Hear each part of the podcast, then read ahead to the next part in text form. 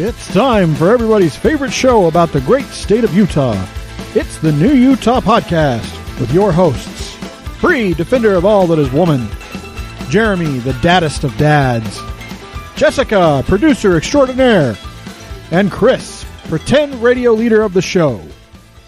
That's it. I'm changing it. It's Okay. episode 207. I'm going to charge you $10 for every time you tell me that. Next week's our four year anniversary. It's getting a serious overhaul. I don't know how the fuck I'm going to do it, but it's going to be different. I I'm promise. excited. I can't wait.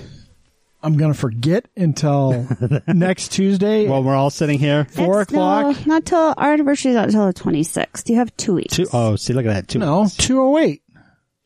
It's four years. We started on the 25th of May. It doesn't matter what day the Who's episode. counting weeks? The episode is four years of, of shows.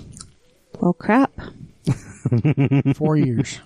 Okay. And then we can celebrate twice. But I'm saying on 208, on the four year episode, I'm going to, Change that intro. I'll change that intro. All right. There's, we had a leap year, so it fucked everything up. I think that's ah! what the, Yeah, I would. I would just blame the leap year for this year's disasters. you know, that is true, right? Like leap year happened, February 29th happened, and suddenly America's fucked. Remember, like last year this time, all we were worried about was our lettuce. Yeah. They had the bad lettuce in the stores, and that was like our biggest concern. E. coli lettuce. Fuck, we can't get romaine anywhere. What the hell? Now we don't have fucking meat in the grocery stores. Toilet paper and a chicken. There's plenty of produce for now. The, the Chilean produce had, has not, the Not Mexican and affected Chilean yet. produce is good. I think though, like honestly, we, we may see some issues, uh, this year with produce because who picks it? Right. Well, it's like it's like in Idaho because of the shipping issues and everything, and and all the lockdowns internationally. They're dumping potatoes. Yeah. Um, that's also because most of their clients are restaurants. Yep. True. So like Yeah, I mean, think about it. Even fast food places, like think about how many potatoes McDonald's takes. Think about like Five Guys, and when you like McDonald's probably didn't take a huge hit because I think most of their business is probably drive through, and they never really stopped. But a, a place like Five Guys, Five Guys doesn't have a drive through; it's dine in, and it's carry out. But they don't, or even your chains like Red Robins and places like Yeah. that that burgers and fries Well, is kind of their deal. and even beyond that, it's it's every restaurant has potatoes on their dish on yeah, their so menu. there's there's just like mountains of potatoes that farmers have just dumped. Yeah, well, and it's not just potatoes; it's everything. You know, Well, calling like we talked about calling chickens. The chickens that they had to just kill thousands and thousands. I, I was reading an article today where meat producers, beef producers are now turning prime choice cuts of meat, like ribeyes and New York strips and stuff, into ground beef just because they got to get rid of it. because the ground beef is selling. And, and they can't Right. sell the high end steaks. And the market for the shitty cuts, like the oxtail and, and all that stuff has gone way up because it's way cheap. And so they're grinding steaks because that's the only way they can sell it because no one's buying steaks. Hello Harmon's this week has London broil on sale for like I saw that. So I'm pretty stoked. I'm totally to going to some. go get some and blueberries. Speaking of steaks, though, we did have steaks for Mother's Day. They were really good. Nice. We got nice. them at Harmon's. I had Domino's. We had homemade spaghetti from the sausage to the Oh. noodles to the sauce. All of it from scratch. I did not make the garlic bread. Got that out of a box. That's all right. That was just the uh that was just the accessory to the main dish. So there's two things I'm really missing this time of year. One, Savers. You know, this is the longest I've probably been in most of my life. I, I don't even know how you're Without- actually walking without the shakes. It's like driving me nuts. So and and the Kearns Pirate. I hope the COVIDs didn't get him. I mean, he might have died to COVID. That's what I'm like seriously thinking. Because I haven't seen him. I mean, I I really don't know why he sits there, but but this is his prime time. He's just got his jug of pee out there and he's juggling knives and chainsaws. that is apple. That is apple juice, sir. That is warm apple juice.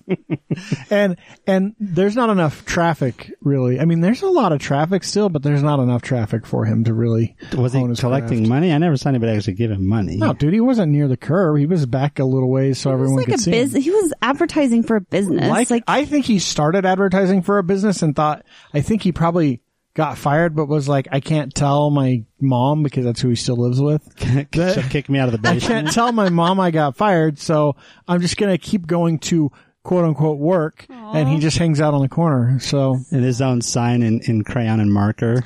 Well, you remember the the like super famous like you know five minutes of fame Little Caesars dude over on Fifty Fourth yeah, yeah, had like the- the guitar the- thing and Flipper, sign flipper dude. yeah, like he had a little five minutes of fame. So I That's mean, what the Kearns Pirates trying to. that's what he was shooting for. I don't think he made it though. Of course, you know he's, we still haven't seen him since we had Shannon on the show.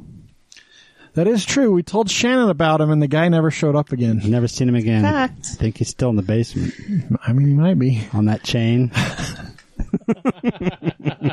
juggling for peanuts. You know, speaking about uh, lettuce and gardens, um, my dog sucks. I replanted everything last week. oh, and did you put up your lattice fence? Uh, no. So I replanted everything and we were still talking about the lattice. I think we were coming to a conclusion that we wanted to get it, just trying to decide how much we were going to do. But, uh, uh, she had gotten in the garden again, dug up more shit, dug up a bunch of potatoes. So I replanted everything. Uh, we got the lattice. The lattice was sitting on the porch because it, we could, can't put it up because we don't have the, um, the molding pieces that actually hold it up. the cross. Yeah, the cross connection pieces, and the pieces. pieces up top um, that will hold it up. We don't have those; they don't come in until like the twenty first. Um, and so they were sitting there, and the dog at some point got in and dug up where my yellow squash was planted. So um, I have a bunch of spinach that I planted. that the lattice is now just like sitting on top of because it hasn't come up. It was only been planted for like four days. The lattice is just sitting there and like leaning over the porch, and the dog so far that has been a good enough barrier. She's bound and determined to destroy that garden. That was on Bree's suggestion that I was very reluctant to take up, but um, ended up doing it. One of the kids did leave the chicken gate open, and the chickens did get into the garden, but we caught it quickly, and I think we salvaged everything. So did you beat Jonathan? I was going to, Because I know it was him. it was him. It you was say one of the kids. There's two options, and one of them, yeah. She's twelve.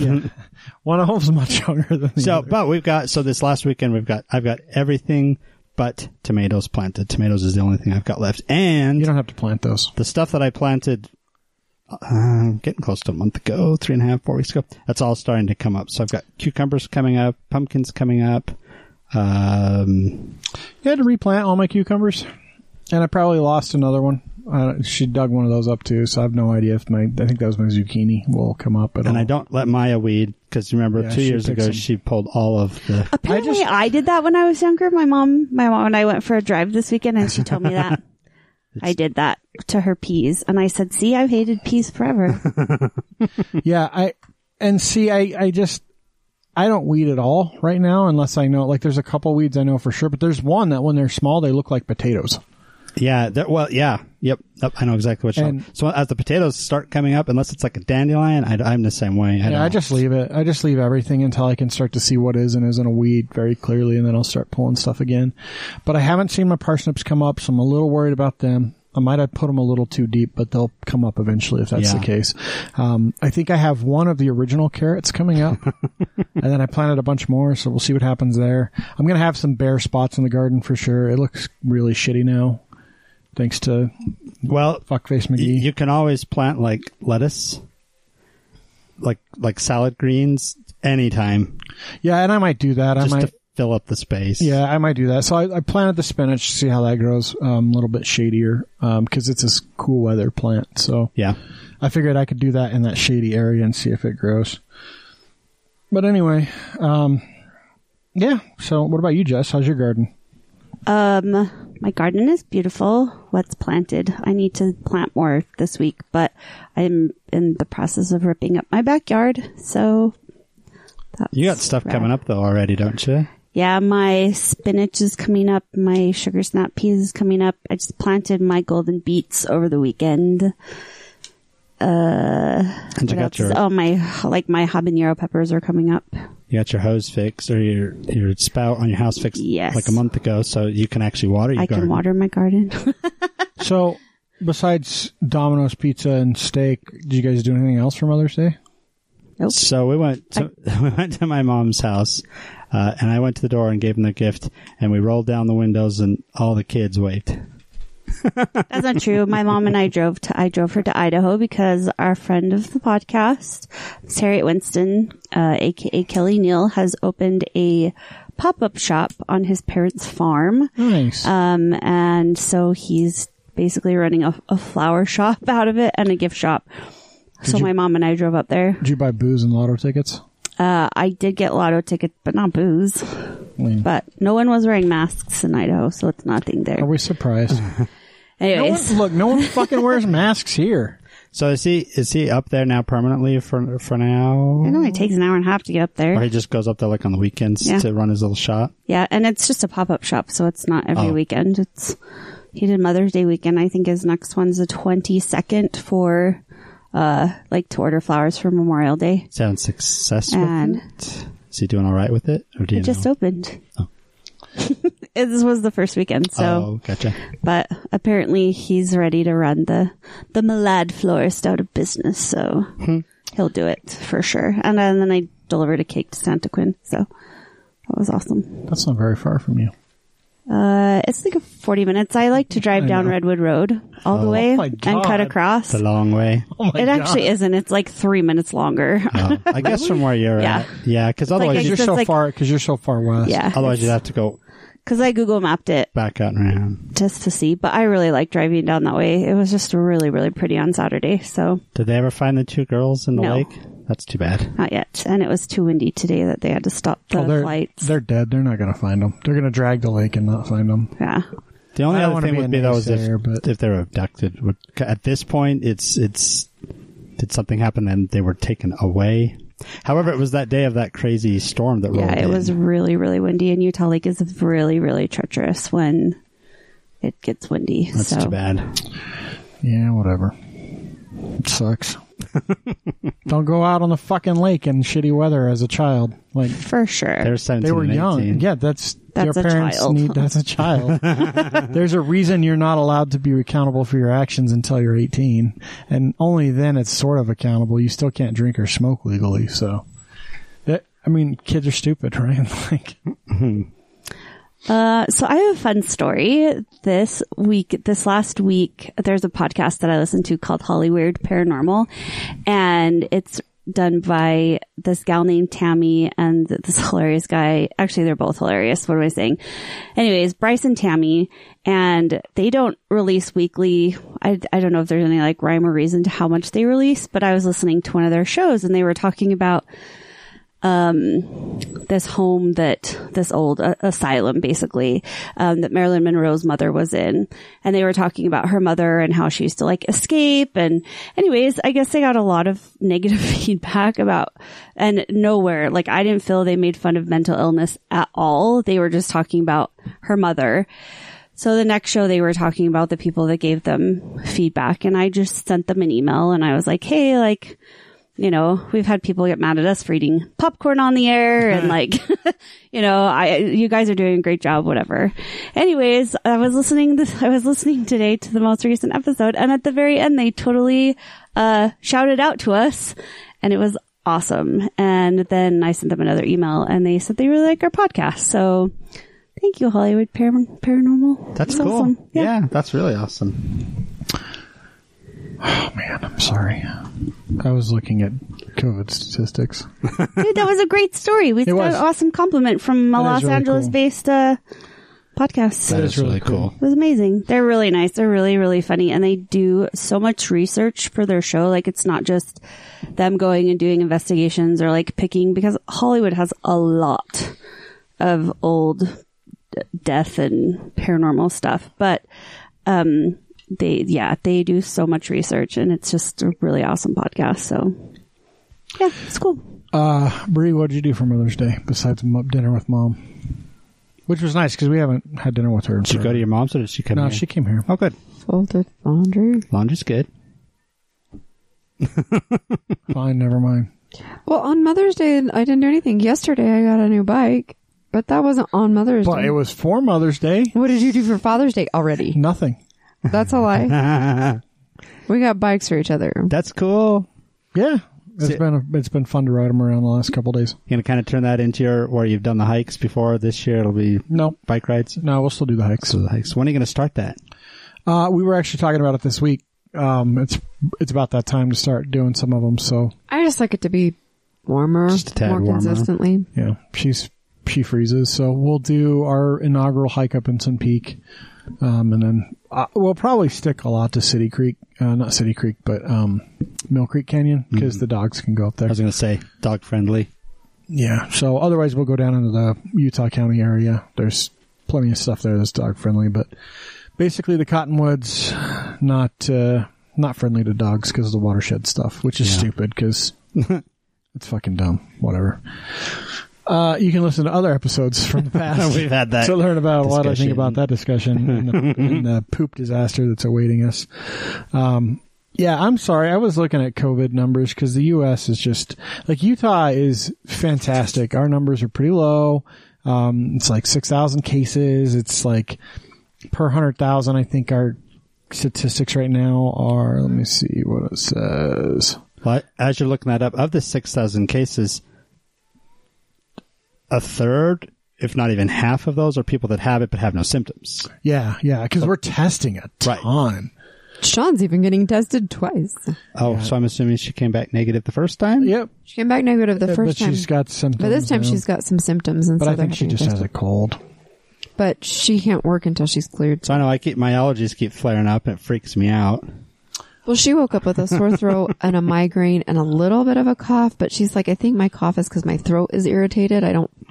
Well, so I was looking at, you know, I was looking at um, a, an interesting infographic, but basically, for every thousand uh, Americans that have been infected with COVID nineteen, now we are we are the world when it comes to fucking COVID infections, right? We're at one point four million COVID uh, cases here in the U.S., uh, which is staggering given our population. Um, uh, deaths were were like eighty two thousand deaths or something. Which makes you wonder how honest, well, we already know the answer to that, but China was. Well, so here's the thing: anyone that has COVID when they die, it's considered a COVID death. Oh. They could have been hit by a fucking truck And, and, had, would have died anyway. and had non-symptom but symptoms. because they were tested and came back with COVID, they're being counted as a COVID death statistic. So I don't, th- those numbers are, are, I, it feels kind of ridiculous. Like someone that was going to die of pneumonia in like 10 days and then gets tested positive for COVID. They blame that on So, COVID. so somewhat sad story to go along with that. A friend of mine, um, his sister-in-law's husband committed suicide, but he tested positive for COVID during the autopsy. That's a COVID death. As a COVID that death. counts as a COVID death. She was irate. Where was that at? What state? Here, So that's Hey, at least that's, her, her life insurance might kick in, though. that's something that's really cool about Utah is that regardless of what goes to the ME, regardless of why you die, they are testing every person that dies. yeah, Yeah, but so again, you could fucking shoot yourself and you count as a COVID death if you have COVID. yeah, right. A death is a death. But it's not because it's counting it as a death from COVID, and I- it's not. It's a death and from I suicide. and I agree. A death is a death. Like life is precious at, at some level, but you cannot At count. all levels? Yeah. But the point is, is you can't use that as a statistic to scare people to stay to stay in their homes because twenty thousand people have died from COVID. If a thousand of those people died from getting hit by a car or suicide or whatever. It's tough because they don't say someone died from the flu when they have a fucking heart attack in the hospital but happen to have influenza. Well, and we have on average what 150 to 200,000 people die every year No. from flu related worldwide. worldwide, yeah. Worldwide. Yeah, I'm Uh, talking not- worldwide. Yeah, not in the U.S. No, worldwide from flu related symptoms or reasons every year from just the common. So anyway, the infographic I saw, and I don't know how completely accurate it is, but it's uh, for every thousand Americans that were infected with COVID, um, 995 of them recovered with mild or no symptoms. Um, except for, this is why it's weird, because then this is except for 45 who felt sick enough to go see a doctor. So basically, like some chunk of them, a very small portion are symptomatic. So it is something that's spreading, and probably all four of us have it, but we've not been tested. So well, and we we we talked about this a couple times in the last few weeks.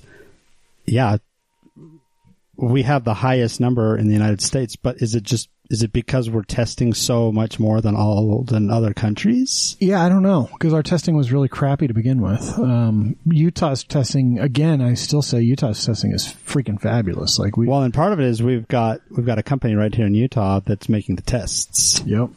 Which Yeah, we have a, a few that are in the process of whipping out more tests and doing antibody tests, and um, our our state has responded very well, very well. Um, and we are opening stuff back up. It still makes me a little nervous. I just hope people can. I, I'm over it. Like, look, you can't treat every place equally, right? I don't expect to see sporting arenas full of people Right. for a while.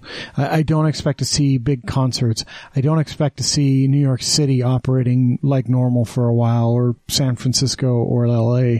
Um, but we're a suburban sprawled population right? Six, 6,400 cases, 73 deaths, uh, and we've tested just the most obscene number of of people. Like, let me look and see what our total test count is now on the U- Utah site. As of today, Yeah, uh, we have tested 153,000 people that's and crazy. Awesome. 6,400 positive cases. Um, out of those, 535 hospitalizations. So that's that's insane. That's not a very high infection rate, and we're at the point now where we're testing people that have one symptom. Right. Right. If you have a fever, if you have a cough, well, and I I heard on the radio today where they were talking about they're going to start doing random testing. yeah, they want to try and test for antibodies. Yeah. So like anybody who like it's getting to the point where anybody who wants to be tested come in and we'll test you. So, and all, all that being said, the cool thing is now we're starting to hopefully see businesses open back up, the ones that have managed to survive for a couple of months. um, so, and Well, it's like barbershops are opening back up, places like that that that were not considered essential, but they're one notch below. most restaurants have reopened uh, at some level. And they are a little strange on how they're doing it, but yes, they are at least open. Yeah. So And I've seen there go the dogs. Jess, Jess got up to take a call from our guest, and But the they're so used to the ape fact that she goes to the door for our guest that they think that there's someone at the door. after four years, they're like, we know what that means. Yeah, she's going to get someone and let them in, but they're not coming here. We're we're So I- skyping them. I did notice the gym next to me, the parking lot was, I say full, not like it had people. In it had people in it. So they must be opening the gyms back up to a point. Didn't you say that uh, the boxing gym's opening back up or yeah, has? it, it has. How are they doing that? Just like spreading out To like, make a reservation. Yeah, like they're every only third doing punching bag. Well, they're only doing like 20 people per class. They're only doing a few classes a day. Um, the gloves are being sanitized in like some special thing. Any of their loaner gloves that they have, they're only getting used once a day. They have a special san. I haven't been there because it's far away and I don't really want to reserve a spot because I'm I'd rather just do what I've been doing. Um, so, but yeah, it is, things are starting to open a little bit. Um, our dog place is doing training in a much more limited fashion, much more spread out. Well, um, we'll we'll have our guest, the sexiest DA in Utah, join us in just a minute. In the world. Yeah, well, probably. I don't know. I only know the Utah DA, so I can't speak for the world. uh, Harvey Dent was a sexy guy, so um, at least half of him was. um, Wow. uh, also Harvey Birdman, um, but he wasn't the DA. He was just an attorney at law. Um, but anyway, uh, before that, um, we do have some events finally. Um, the COVID is starting to let up and allow people to do some stuff. Um, not great big gatherings, Yeah. but Unfortunately, I have to start with uh, the Utah Symphony, the Shakespeare Festival, and Deer Creek uh, music season all being canceled. So not a surprise. Yeah. If you thought they weren't going to be I know. crazy. So let's focus on more little things that are local. Uh, our good friends at Buzzed Coffee are, they did their first, Yay! their first run last week. And so they do have their schedule up for this weekend. So They'll they got be, the truck fixed. uh, yeah, their truck was fixed before COVID Oh, okay, happened. okay. Um, They'll be in Rose Park. they will. Rose Park, 960 West, 1000 North. Uh, Thursday 7 to 11, Friday 8.30 to 1, and Saturday 8.30 to 1. They will also have um, streusels pastries uh, to go with the delicious coffee or And tea it is or almost whatever worth you getting choose. stabbed going there. It You're not going to get stabbed. They gentrified the shit out of that place. They dude. did. We're not talking about Magna, dude. also They really pushed all the poor people in other parts. Glen, they're still in Glendale, so Um, also, Raclette is still doing take and bake orders, but they will be at Fisher Brewery on the 17th from 12 to 7 p.m. That is just around the corner from our friends Ruby Snap. Uh, Clever Octopus launched their online store on Monday this week, which is totally awesome. And then I kind of mentioned it before, but there are a lot of local drag queens that have been doing an online uh, show. Uh, this will be their fourth one coming up on the 16th at 8 o'clock you just go to I'll link with the Facebook site, but uh, if if you're on Twitch TV, you don't have to be on Twitch to do it. You can go to Utah Digital Drag. Um, it's called Eight Bitch Digital, uh, which is awesome. Um, it was started by Ben Morgan and Ivy Larue, and um, Rose Nylon is the host and does a fantastic job. And what each of these queens have done during the week is they make a music video and then that's streamed and they put up the, like their, um, their Venmo so you, or like PayPal so you can tip them. Um, so the show, coming up has a tons of performers, but some really awesome ones. Rory Hollis is back. Cooper, who moved to California, will be doing a performance. Marlo Suzanne, um, is amazing. Mona Diet, uh, K-By, just a few of the, I don't know, I think there was probably 12 or 15 drag queens that were listed on this particular edition, fourth edition. So, uh, tune into that. Uh, Utah has some incredible performers. So, uh, did I miss anything? Yep. American Craft Beer Week. Oh yeah, it's American Craft Beer Week. buy Utah beer. Yes. Oh, and also Schmidt's Pastry. Um, they are now going to be doing uh, on location. So they have an upcoming date, and they'll be out by Magna. Um, and it's just first come first serve with their um, community bread Nice. program that they're doing. So uh, just follow them on their social media, and you can find the locations that they will be. Also, really quick, somebody said, well, don't just take bread if you don't need it. But also, there are a lot of people that are still not leaving their homes.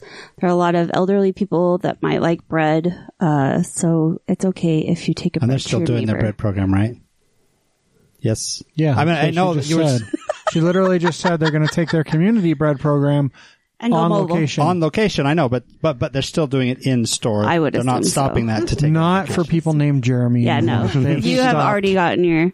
They have stopped giving bread to Jeremy. Oh, close the door. Here comes Jeremy. and actually, if if their name is Heather and they're related to a Jeremy, they'll give you half a loaf. half a loaf. but on the condition you don't share it with Jeremy. so uh, we are we are joined this week because a few weeks ago, all right, two months ago, it was in March, right? Is right at the bit, no, maybe early April. I have no idea. I don't know. It was, it was a little while ago. We were supposed to have Sim Gill on. Uh, and then things happened. I got in a pretty nasty car collision, uh, five car pileup that ate up basically my entire day. Um, we got home at like, we got to the house at like 8.30, I think. Because we somewhere still podcasted. We that did a little but abbreviated podcast. Yeah, but Jeremy and Jess let themselves in because they know how. They have the secret, they have the secret codes. they have Um, let themselves in before. but um, you know they were they were uh, here and waited it out, and we did like a really quick show because I did not feel good after all that. I was finally starting to get really sore. Um, but Sim has uh, Sim Gill, the the Salt Lake uh, DA, Salt Lake County DA, has uh, said no, I, I want to be on your show, and we rescheduled, and uh, now And he's with here us. he is. Yeah, it's like I was saying. This is my, you know, a highlight. I look forward to this, and I think this is my what third or fourth time. I can't remember, but it. I, I'm telling you, time. third I think it's time. third time. I, I So- love it. Uh, you know, uh, you guys are the best. Aw, thanks, Sim. We love you too. So next week is our next week is our four year episode. Four year Oh, wow. anniversary episode. Wow. well, congratulations in advance. And Thank so you. I think we've had you on like once a year, every year since we've been doing the podcast. so we'll have to have you next year to make it an even four. There you go. There you go. I'm looking It sounds forward to it. sounds like he's all in on. on Yeah. joining us. Absolutely. Uh, we're going to do something a little bit different. Um, we're going to talk to Sim just a little bit about a few current events, but Sim uh, came up with this idea. He wanted to interview us, uh, so we'll we'll let Sim ask quite a bit of questions. So we'll ask him a few questions and then we'll turn the time over to Sim. Yeah. Woohoo. I'm curious. I'm curious. I think your audience is curious. You guys get to ask all these questions and all these, uh, you know, uh, different guests that you have. And I think it's turnaround is fair play. I think uh, your audience deserves to hear about uh, all four of you and what you're doing and who you are and what makes you tick and the real mystery behind each one of you all. So It's awesome. well, I think we should just we should just start with the COVID stuff because that's the most current thing, and um, there's really not much in the news immediately other than COVID nineteen, um, and it's had a it's had a pretty big impact on the justice system, um, not just from you know prisons and uh, detainment facilities, but also to court proceedings and how police operate. Um, and I'm just curious to hear from you, Sim, how it has directly affected the DA's office, because I'm sure there's been uh, a ridiculous amount of stuff that has happened. it, it, it- you know, it is. It's been really an interesting experience. Look, uh, uh, you know, I, I wish I could say that uh, my office, you know, took time off or was no, you know, was uh, not involved. But unfortunately, we're also considered an essential service, and uh, and so for us. Our workload has not let down one bit. Now we've been able to deconcentrate our office and and rotate people in so we could mitigate any transmission, uh, uh, you know, and as an office.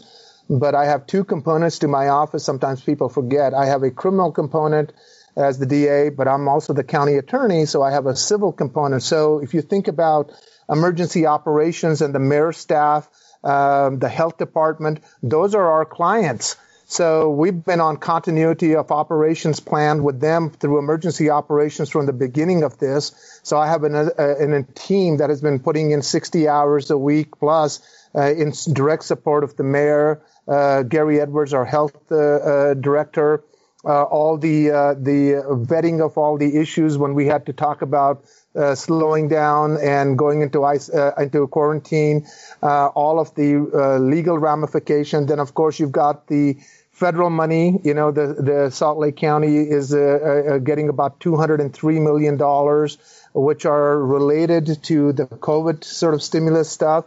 But then it has the 700 pages of uh, a bill that you're trying to sift through that everybody kind of put together to make sense of it. Uh, it, you know, it empowers things that sometimes you don't need empowered, and the things that you need, it's not there. So working through that, uh, and then the harsh reality of the economic downturn. Because remember, our general fund is supported by tax dollars and uh, and sales tax and all of that, and we're feeling that economic pinch and hit. And what does that mean to continuity of uh, all those operations? We're in the middle of a budget crisis with everybody else. So that is the civil side. Uh, and then, of course, we're legal counsel to the sheriff and with the jail issues with the COVID and all that. So that's one part. Then the other part is the criminal prosecution. Uh, while you and I and other people, our family members, may go into quarantine and take some time off, unfortunately, there's a criminal element that does not. They didn't. You The know? criminals didn't get the memo to stay home. They You didn't know, get I- the memo to stay home. I I have to say your press conference last week about the couple in West Jordan was very very emotional and I can't imagine what you had to go through to give that press conference. So Oh, good job. well, Jessica, thank you. First of all, you're right. It was, it was, uh, uh, you know, uh, what was really tough was, as you know, uh, the the uh, the the couple that passed away, that were uh, victims of a homicide, and then the three children who were there when that happened, and then of course. Try to, you know, we couldn't go into details, but let me just put it in this way. Um, there are first responders and then there are first responders. And the first responders were when the, as we said in our press conference, it was the 911 call. Uh, law enforcement, West Jordan police officers responded. They got up there, they knocked on the door. They couldn't get an answer. So they worked their way to the back. And as they worked their way to the back, they came upon uh, the uh, the homicide scene and the deceased bodies, and ultimately the children who were there. And uh, you would have to be made out of stone not to be try to understand what must have that been like for them. And uh, so it it touched everybody in a very deep and profound way. And uh, and they're they're just good folks, great family, three children who don't have their parents, and those first responders who responded onto that scene. And uh, uh, and that was really uh, what was sort of going through my mind as I was sort of we were talking about this. And sometimes we have to kind of get up there. And you saw the chief, even the chief, uh, Ken Wallentine was there, and and he kind of got choked up, and I kind of got choked up, and uh, because we're human, and uh, you know, uh, no matter how many files you look at, no matter how many cases you review, it is about people, it is about individuals, and sometimes these events, these tragedies touch people uh, and impact people in profound ways. And when you're a witness to that, it can't help but change you. So, so it was uh, unfortunately that, that's one of those realities. We're here in the middle of a COVID-19 pandemic, and that's one of the harsh realities of the work that we have to do because that crime doesn't go away. So to to answer your question, Chris, it has had an impact on us. Um, for example, the, you know, we had to close down, you know, the courts got closed. So then we had to address with all those people what are we, are we going to be doing? Those cases got pushed in there. And then, of course, turning around uh, because we were preparing for it. I have a great sheriff in Rosie Rivera and we started to proactively, even before the quarantine and isolation orders were coming out, we started to look at the jail population. And we know that at any given time, there's about 2,150 prisoners at the county jail. And we said, okay, uh, if this pandemic goes the way it is, the infection is there. Uh, we've got to proactively try to address this issue. And uh, and I have a team that really were able to do that. And we can talk a little bit more in detail because, of course, uh, Salt Lake County is getting sued. Uh, the sheriff's getting sued, and our office is defending this lawsuit with ACLU. But because of our proactive measures, we were able to reduce that jail population from about 2,100 prisoners down to lower less than 1,300 prisoners right now at the county jail. And those numbers, that that's almost a 55% reduction in the in the uh, uh, uh, uh jail population, or around there, 50%, 40 between 40 and 50%, and and that is remarkable. That's not since the 1980s we've had that low of a number. Wow.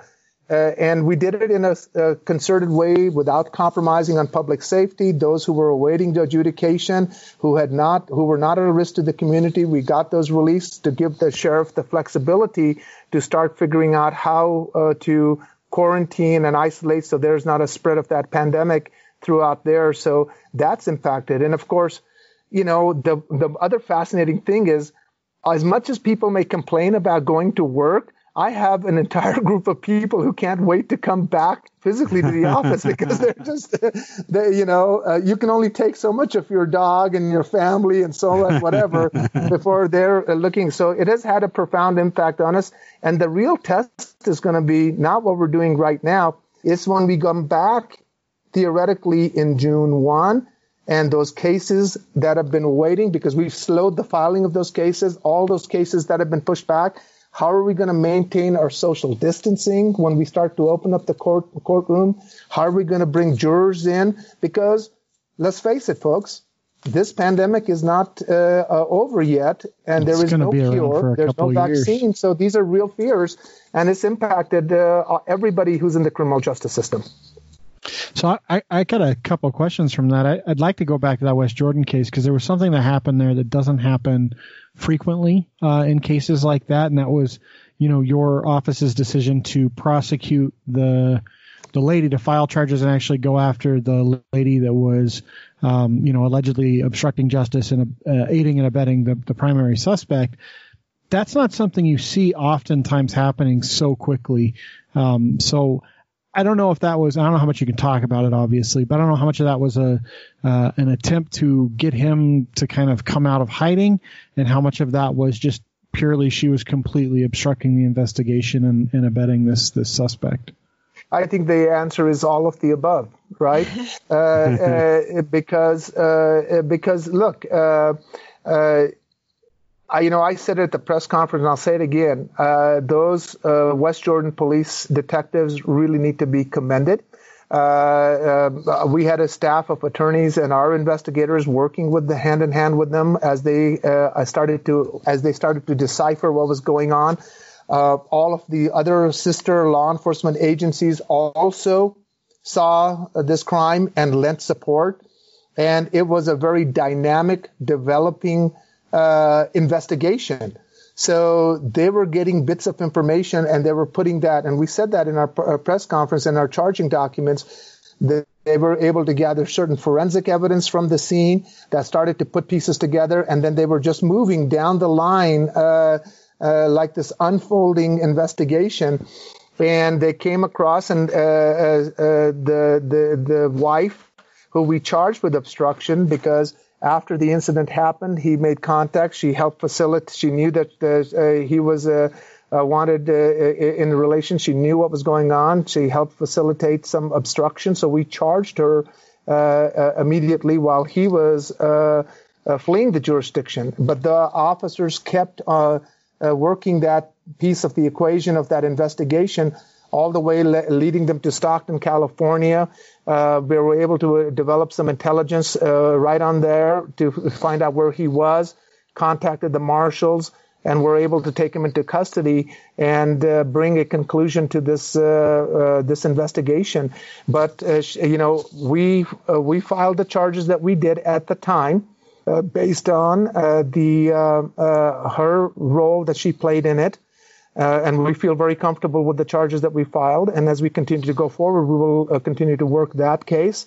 And then, of course, subsequently, we were able to bring uh, uh, Albert uh, Johnson back to our jurisdiction and charge mm-hmm. him with the 10 felonies, including two, two aggravated murders in the death of those two individuals and to be clear, he's not one of the ones you guys let out of. no, and, and, and, and, absolutely. And first of all, let me be also be very clear because I would be remiss. Remember, these are allegations only. Sure, uh, I, this, and and there's a, a presumption of innocence that applies to Mr. Johnson to everybody in our criminal justice system, and uh, we take that very seriously. These are allegations on our part he is entitled to have his day in court. He is presumed to be innocent, and uh, and we will address that. We filed based on what we the, uh, the we have, and not to get back to your other point, Chris, uh, Chris that you're right because one of the things that uh, we did when we started to work on this jail reduction, uh, working with the legal defender's office with our court, uh, is that we wanted to make sure that we were we knew that as resources depleted, crime was not going to go away and we wanted to have an empty jail bed at the county jail for that violent offender who was a risk to our community. And you've heard me say this before. Mm-hmm. We, if we're going to talk about criminal justice reform, we really need to examine who is sitting there in our jails awaiting that adjudication. So we didn't compromise on public safety. We wanted to make sure there was a, a, a empty jail bed for that violent offender. Uh, and uh, and we created an opportunity for the sheriff to have the maximum flexibility to be able to quarantine people as infection would come and to give her the maximum flexibility to address this pandemic uh, and uh, and uh, and and and what that demonstrated chris is something that we can take forward because i know you want to talk about bail reform we'll talk mm-hmm. about that how this is also interconnected with this yeah, I was actually going to go right to that because, you know, a, a guy like that, you know, that's a that's the type of crime that warrants either a high bail or a rejection of bail altogether because of the the amount of evidence against him uh, and you know the the severity. the severity and violence and situation of the crime versus you know a guy that gets busted for drug paraphernalia uh, and ends up having to go to jail because he didn't show up for court or something. Absolutely, and if and if you got somebody who is uh, somebody who is not a violent offender, who is uh, got a drug addiction, uh, sure, we can uh, uh, we can certainly move the wheels of justice forward. But a person who otherwise is sitting there awaiting adjudication, there are collateral consequences for that. They may lose their job, they may lose their housing, Uh, it, it may have a devastating impact on other dependents of that family member from that person that they're relying upon. So the collateral consequences can be quite severe. And again, keep in mind, I'm not talking about uh, uh, abdicating accountability here. What I am talking about is proportionalizing the risk and making sure that the collateral consequences aren't disproportionate to the conduct that that person is being held accountable for because unfortunately that is one of the residues of our criminal justice system is the uh, the collateral consequences which are disproportionate to the underlying accountability that we have. So the lesson that we're learning from this is you don't have to compromise public safety, but you can still have smart policies without the negative uh, uh, impact of these collateral consequences, without also ending up in a disproportional impact on people separate from them being held accountable for the conduct that you're prosecuting them for. And, and so the data is certainly coming forward to say that, uh, that we may want to learn from this lesson. And this is something that I've been advocating for a long time. And this pandemic necessitated and is helping us gather data to help actually postulate that we can end up having reform without compromising public safety. I remember we, we talked about this. We talked about that the last time we had you on. So yeah, and that was one of the things that you had intended to do. And if if I remember correctly, um, before the pandemic really started to take hold, there was there was already word that you were changing the bail system. Right. Uh, and so we're moving down that path and I have good positive news, right? This last legislative sessions, uh, a Representative Pitcher and we, so I went up on the Hill and spoke in behalf of it and supported it because, as you, you're right, uh, because last time I was there, I talked about one of the things I wanted to take on uh, in this uh, uh, uh, tenure was to address the issue of cash bail and what is a, what what a disproportionate impact it has, and that we can come up with some sensible reform. So this last legislative session, which will go into effect, by the way, in October uh, of this year, uh, actually passed a new bail reform where it took the focus away. So, so it cash is not the only consideration. It is one consideration amongst a host of almost 20 other considerations that you can have uh, for that person. And, uh, and because the arguments for cash bail have always been, well, you need it for public safety. Well, no. If you're a rich person, you can actually get out on a heinous crime. yes. And so, it, so it's not addressing the issue of public safety. And, but if you're a poor person, its impact can be devastating for all the collateral reasons that I mentioned. And, uh, and, uh, and it has nothing to do with public safety. Uh, and so there was a fight on the Hill. Uh, and I had the privilege to go and speak in support of that, and uh, and, uh, it, uh, and and it got passed, and it's going to go into effect. And in fact, the stuff that we're already doing will actually help facilitate the implementation of that one that goes into effect in October one. And uh, there were a lot of people who had a very knee-jerk reaction. You know, the the the, the Earth is going to fall and uh, and cave itself, and the sun is going to you know implode and whatever if you do this, and uh, I think what this is demonstrating that you can actually have that reform and that uh, that that bail reform is uh, going into effect in October. So I'm happy to report that uh, that was something of a, uh, which was a success uh, in the legislature this year. If you were here, we would high five you, but we can do it. let's do it. Let's do the air five. Yeah. There we go. Yay. yeah, this is safer anyway with COVID. Way to follow so through. I, I, actually have a question about COVID in the jail population. So Utah is, you know, in terms, of, especially per capita, leading the nation in terms of testing, as far as I can tell. Um, you know, we've tested. We were talking about it before you came on. We've tested over 150,000 people now in the state of Utah, um, which is which is remarkable. That's a huge chunk of our population. Um, have we been able to test the entire population of the prison for COVID yet? Or so, or the county jail or any of the so, other local. So that's a good segue into. You remember, we're getting sued. Uh, by the ACLU. uh, you know, uh, those are the, you know when people say what are the perks of your job, I said you know you get sued all the time. You know, so I've been sued more more than I think. You know, uh, I'm an Indian, so I believe in reincarnation. I think I've been sued for like three lifetimes. You know, uh, and, uh, but uh, but so uh, look, uh, uh, knock on wood. We have not had a po- positive COVID case in the jail since April 14th or 15th, I believe. The other thing is that of the um, of the tests that, that were tested positive, they were not in the adult detention center. That's important to note that it was in the Oxbow facility, which is physically separate from the adult detention center. And because of the steps that the sheriff had taken, they were able to trace that down into the laundry room of the Oh, wow. Oxbow uh, uh, uh, facility, and they were able to isolate those individuals who, who were tested, who tested positive. And the process that the sheriff has implemented, which is every person who comes in there, they're doing temperature checks. They first, uh, when you come in, you go into 14 days of quarantine uh, to be uh, symptom free. They're checking their temperature. Then they go into a secondary quarantine of another 14 days. So you're 28 days symptom free before you get to get into the general population. So that is the process that she set in place.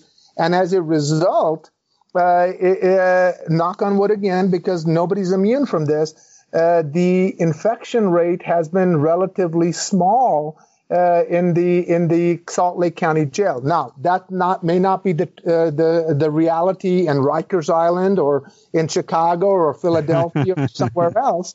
And all of a sudden, ACLU takes this information of their national stuff, the uh, you know hyperbole from there, and the, the the the all this stuff that's going on wrong in New York, and then they decide to sue the 29 counties, including Salt Lake County, without talking to us, without having this conversation, not realizing or willing to acknowledge that even before this pandemic started to come, that we were already releasing people uh, from the jail who were not a risk to the community. And then the other step that we took is that we started to use summons rather than warrants. So we were not actually contributing to the flow of people going. That's why we've been able to reduce it from about 2,100 down to 1,300 prisoners, right? Because we were also slowing the number of people because it made no sense to release people if we were just going to be churning up warrants. just to pushing them back in. Right. Yeah. right?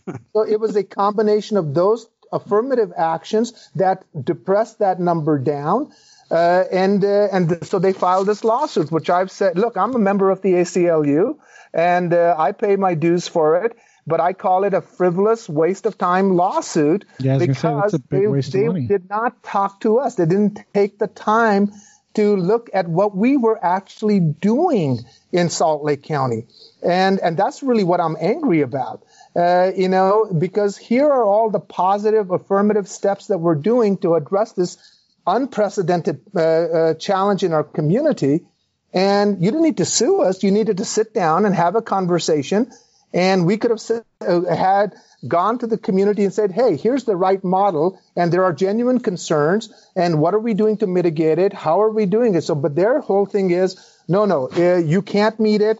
You must not be doing something right. You're wrong. And release everybody. And I'm going, release everybody? because now they're modifying. Well, we didn't mean everybody, but except in your pleadings, you meant everybody. Uh, and uh, so what? Am I supposed to release the rapist, the murderer, uh, the child Have they not molester? seen Batman when they when Yeah. they release everybody out of Arkham?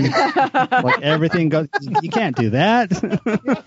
so, so that that's really what my frustration is. My frustration is, folks, you know, when people are doing something right, acknowledge that. Eh, You know, don't use the same broad criticism that may work in New York to say that's what we're doing here. And let's let's. Uh, and I'm not saying we're perfect. I'm not saying everybody's perfect, but my God, let's acknowledge the positive things that we're doing, so we can at least contextualize what the criticism is.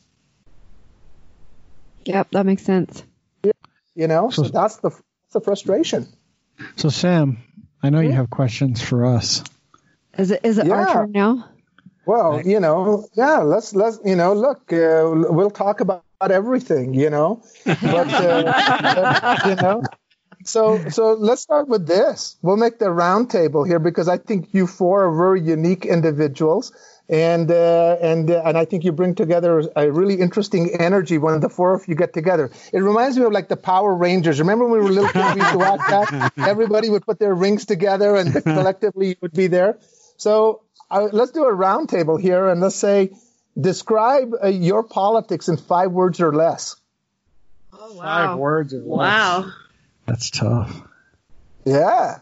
I didn't say they were going to be easy, you know. Okay, so this is super simplified before somebody else takes it, but I feel like it should be something like live and let live. Live and let live. I like that. Uh, and and uh, so, what do you mean by that, Brie? When you talk about live and let You live, said five words though. Come on now. Live and let. yeah. but, he, but but I get to expound it. Yeah. So basically, don't tread on others' rights.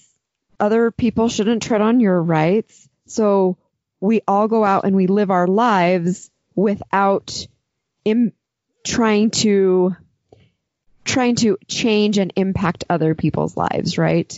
So you get to bring up your children and, and you get to lord over them, but you know, Nancy walking in the market, you don't need to, you know, get in her face about something or Chris heard some really savage stories about some things that are happening in retail where people are, you know, pulling up outside of doors and refusing to leave because they want service or kicking people and knocking them down because they get too close to them or, you know, just being so distracted they're causing traffic accidents because they're getting so up in arms about all of this stuff. Just pay attention to what you're doing. Do the best that you can do with yourself and the things that you can control.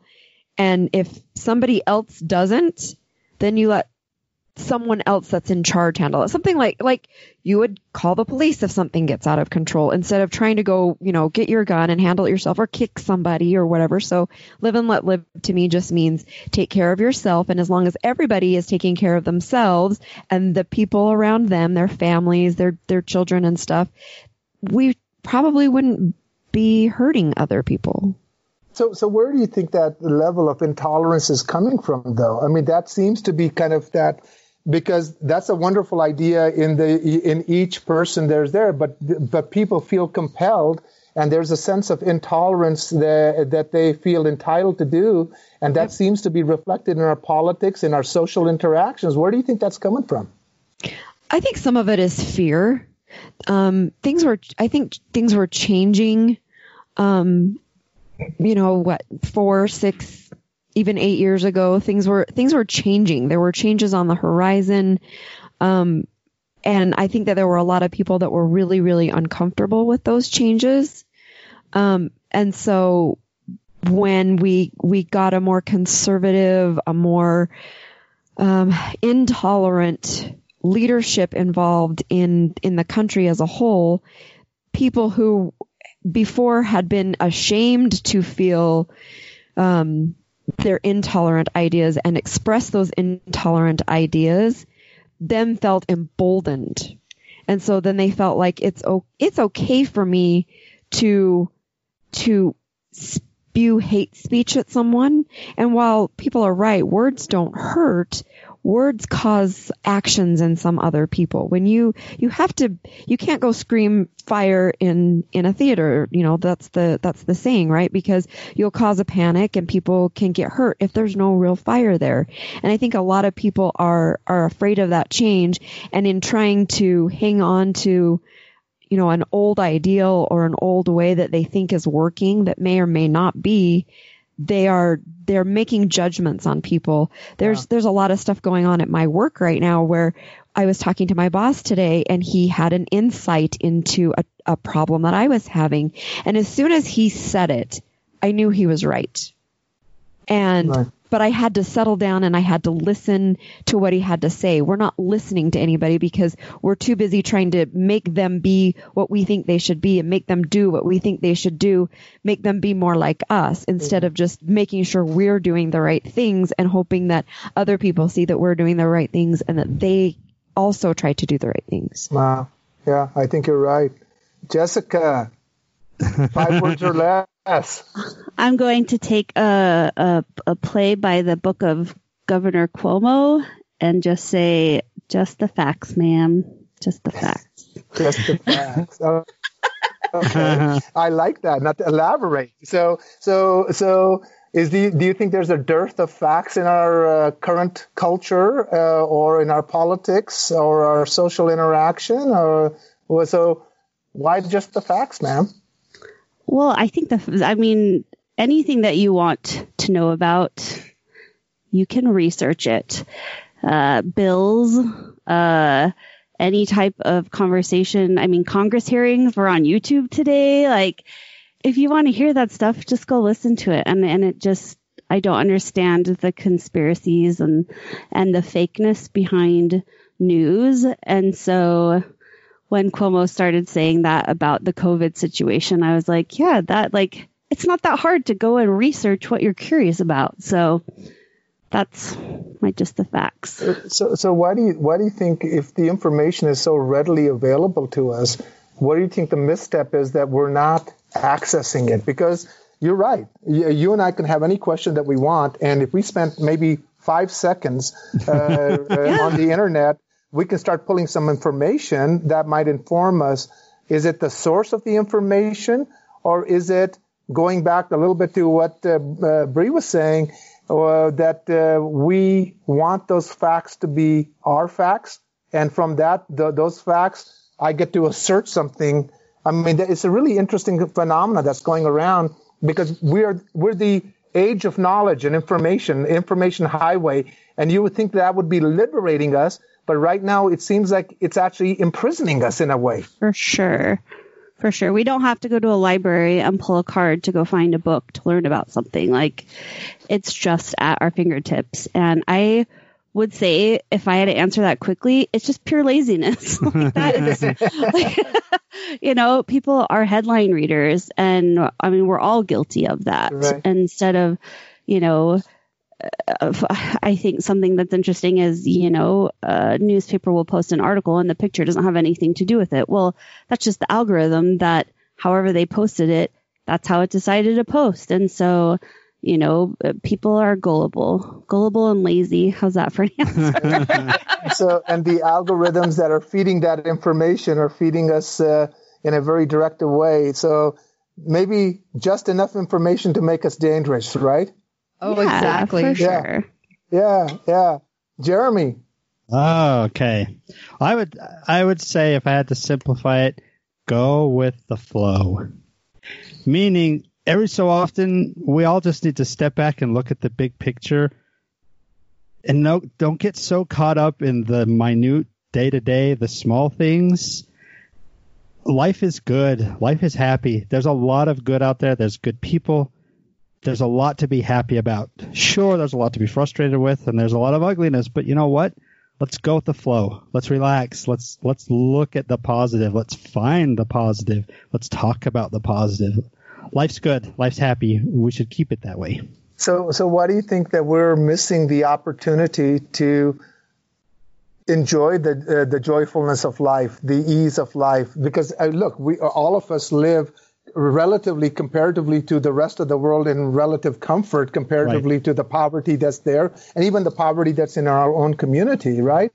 And uh, what do you think is the, the driving force that in spite of all that we have that we can't seem to find that level of joy to be able to go with that flow? Fear. I think it's fear. I think it comes down to fear. In whatever form we're afraid of the unknown. We're afraid of of what other people could do what other people might do we're afraid of what our neighbors do or don't have. And instead of letting the fear get to us, we need to set the fear aside and look at the good because there really is so much good. We live in a great place. Utah has its weirdness, but Utah is a wonderful place to live. There are and, wonderful people in Utah. And w- there's nothing wrong with weirdness. It adds spice oh, yeah. to life, right? look at all the look at all the good that When, when things like the this COVID nineteen happened, look at all the good things that come out of Utah. Look at all of the people who come together, uh, the nurses who went to New York, the the, the what was it five hundred thousand masks something that they were or five million masks that they were sewing some Right. phenomenal amount of masks that they're sewing and donating so th- there's just despite despite the bad there's just so much good and i think we need to dwell on that it's sad that in the news you tend to hear more of the bad stories the negative stories the stories that that induce fear and not enough of the positive the good because there is a lot there's a lot of good But I mean, we're consumers. We drive that consumer and that drive. So, so there's obviously an appetite for that fear. There's an appetite to generate those kind of headlines. And uh, because I think, I think I think you're onto something there because look, there, there's a disconnect between our personal desire for happiness and our public interaction, which is counterintuitive and productive to that same desire that we're seeking. And so uh, the, it, it, it's almost like a structural defect that uh, uh, obstructs our desire to go with the flow, you know? And, uh, and I think, uh, you know, that's, uh, you know, I think you, you're right on the money. All right, Chris, my man. Five words or less. Yeah, I had the most Uh, time to uh, think about it too. Preach, preach, brother, preach. Let, let's hear it. I want to hear y- th- these five words because you always have a lot to say yeah, about politics. it's really tough to stick um, things into five words because I think it's so much more complex. Um, and so I would Just remember, he has more you get that questions to ask. us. But I want to know what those five words are. That's what I'm curious about. Uh, I, I would say um, the super complex social contract. Super complex social contract. What is that? So I mean, I I think like the things that popped in my head initially was the social contract because I think the social contract, in large part, defines how I believe politically things should be and how I behave politically. Um, the social contract uh, written by Rousseau, um, way back in the Dark Ages, basically. it wasn't quite Jean Jacques. Jean Jacques Rousseau. Jean-Jacques Rousseau. Um, but the the idea that the peop- that people should govern themselves and that uh, I mean essentially you give up certain rights so that you can maintain certain other freedoms as a as a general large populace and that the government has to be um, rep- not representative but directly Im- impacted by the people um, because that's who governs them. Um, that kind of embodies it but it's it's just it's not that simple right? So i have yet to read one overarching philosophy on politics or economy that doesn't have a total failure like capitalism great system in theory until you get to the top and the end of capitalism and you end in an, in an economy where you have a Walmart that controls everything. They control jobs, they control supply lines, they dictate prices, and they cause what could be a very healthy ecosystem to completely crumble. And then you have socialism, and we've seen where socialism uh, in extremes can take you to really bad societies, societies that don't function well. And so I don't think there's any one one system or one philosophy that totally embodies exactly how people should behave and how they should interact because we're people and we're fallible and nothing that we can come up with is is going to be perfect to be quite honest so i think it's super complex and i think So- that that's the closest So, so if if there's a systems failure, do you think the answer lies more closer to home in terms of our humanity and dignity as people?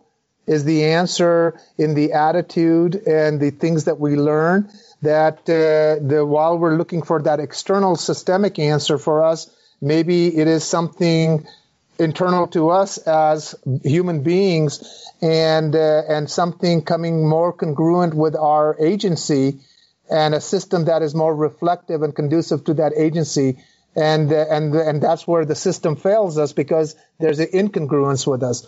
Or the system promises something and in a moderation it's fine but it is the uh, unbridled access that destroys it. You know my, my my my one of my hypotheses is that when we won the cold war we lost as a democracy and I mm-hmm. sometimes say that because when we had that Cold War enemy there, it forced us to be better about, more mindful about our system. So when the Soviet Union would say to us, you don't treat your workers right because we will. And they said, no, look at how great our labor unions are and people can have a work and they can earn a living and they can buy a house. And when they would say you uh, treat your marginalized people uh, really poorly, you don't treat African Americans and minorities, we say, no, no, check out how cool our system is because yeah, look how much minorities really fair and everything. And so we win the Cold uh, War, the uh, capitalism win, and then we go through this era of uh, unchecked system, unbridled uh, capitalism with nothing to check itself, and then it is the excess of that uh, that leads to the uh, to the dysfunction that we ended. And I'll give you one example. Since 1980 uh, to now, uh, we've had about an 89% increase in our GDP, the wealth that we have, and the lowest population got about 20% of that. Uh, uh, increase from the, what their previous status was. The middle class got about 40 to 50 percent, and we're going, hey, that's pretty good. But the top one percent got 420 percent increase to uh, to that benefit from that, and uh, and so. So, the, so is it is it a systems failure because it's unchecked, or is it something more fundamental to us as humans, uh, Chris? That's the question that I would pose to you. Um, you know, I, I I think it's a systems failure. I think most of humanity uh, at its core is um, decent. And I think what happens, and I, I, think that's in the numbers you just described, uh, that is that is very um, visible. So you have that top one percent. Now I'm not saying that top one percent, um, all of them are bad because there's certainly amazing standouts. The Bill and yes. Melinda Gates of the world that have so much money they can't give it away fast enough and they're doing amazing things for people all over the world. Those are not the the rule. Those are the exception to the rule in that top class. You know you have other people in that class that you know absolute power corrupts absolutely.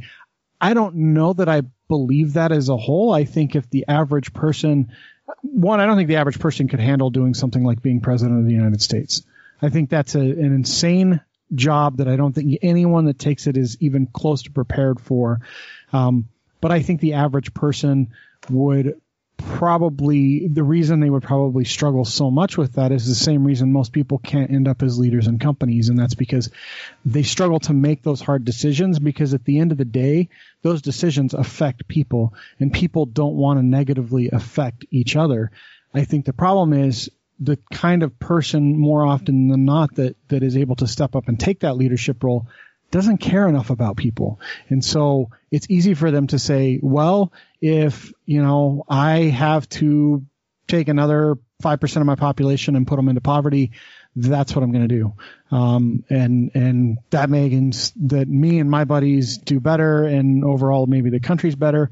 And it's, it's a flawed, almost utilitarian view. So I don't think it's the individual that's the problem uh, as a whole, like in, in mass. So I think it's a systemic problem because when those people get into power, it becomes an individual problem for them. But I think as a whole, people uh, are better than that, and I think yeah. they would make better decisions. I just think it's I think it's a difficult prospect because most people that are good natured and good hearted can't get into those positions because they can't do what it takes anymore to get there. You know, utilitarianism uh, on a personal, individual level is an interesting description. Utilitarian in the hands of authority is subject to abuse because somebody's yeah. going to lose, you know, and uh, and uh, and so it's an interesting translation from the individual to that leadership model that you're talking about, because I think uh, uh, that's where uh, it becomes disconnected. And uh, and I think if there's a political commentary for our times is a, a interesting alienation between the average person, uh, regardless of what your politics are, whether you're libertarian, Republican, or Democrat, whatever, uh, and and the and those who actually hold power and uh, and that disconnect to that common experience. You know, you know when I you know when I you know I gave a speech a while back actually when Trump was running. I said, you know, don't confuse the idea of Trump the man uh, against Trump the idea. Because we can be very critical of Trump the man for what he does, but you, what you really focus should be on what is the idea, Trump the idea, because he's sparking something in people, and uh, and there is a lack of understanding, a sense of alienation that they feel that is resonating between between them and their desire to exercise that political power in Trump the idea. And I think the political parties really underestimated what Trump the idea that was lying dormant uh, that Bree touched upon that all of a sudden unleashed uh, uh, once you come into power uh, that intolerance of that. You know, it's a, it's a fascinating fascinating thing. Uh, but you know, look, we're getting too heavy here, so let me let me let me transition a little bit here. Okay, quick quick quick answer with a short explanation. Uh, uh, Jessica, red or white? Why? Uh, red because it's fiery, like Okay. my hair. Okay, so red white or wine or white wine? Uh, I don't drink, but uh, white. White. Bree, red or white? Um, red. It's one of my favorite colors. Okay. So, uh, any particular favorite red? Uh, Cabernet, Merlot, Pinots, Bordeaux. Um, gosh. She likes barefoot sweet red blend. Yeah, I do. I, I do like. I like a more sweet red. So okay. yeah, A little rosé. yeah. I, I tend to lean more toward lighter, fruitier, fruitier Yeah. wines. Yeah. Uh, Chris, red or white? For wine, red. Uh, red. Yeah, absolutely. Which uh, any particular region you favor more than others? Uh, I'm not that much of a wino, um, um, but I, I love uh, a really, really good Cabernet. That's probably my favorite type of wine Yeah. for sure. So Jeremy, Red. red. Any particular uh, red part- uh, that comes to mind? So I went to the U, so the U is U red. There you go. I'm, I'm gonna give you an air five right here. Uh, there, there you go. You, you graduates right there. You know. so, so, so listen, we've been in this COVID uh, craziness here. So we we all of a sudden find our life disrupted, our normal process disrupted. Uh, what is the uh, what is it that you have experienced that you've learned about yourself as you've gone through this sort of social distancing, isolation, or the change in work habits that you've had? Jeremy, what how has this impacted you? How does this uh, uh, what what are you learning about yourself through this process?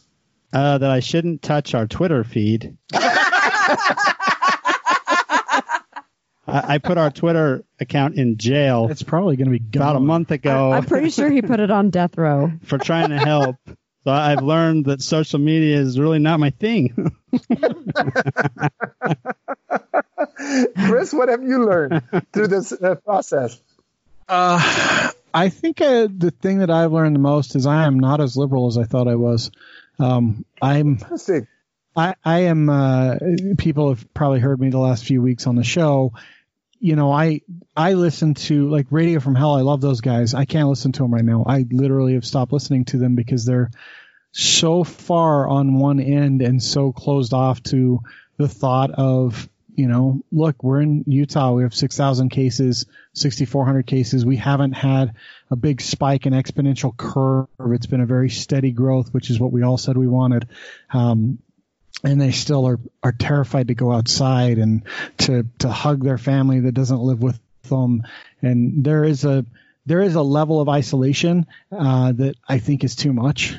Uh, and I think that, I, just realizing the, especially on the economic side, how difficult it is for me to be okay with what we've done to local businesses um, in response, in a in a knee jerk response to a pandemic that, to be quite honest, nationally hasn't even really had a a drop in the bucket on impact as far as I'm concerned when we look at our numbers compared to the global numbers. So.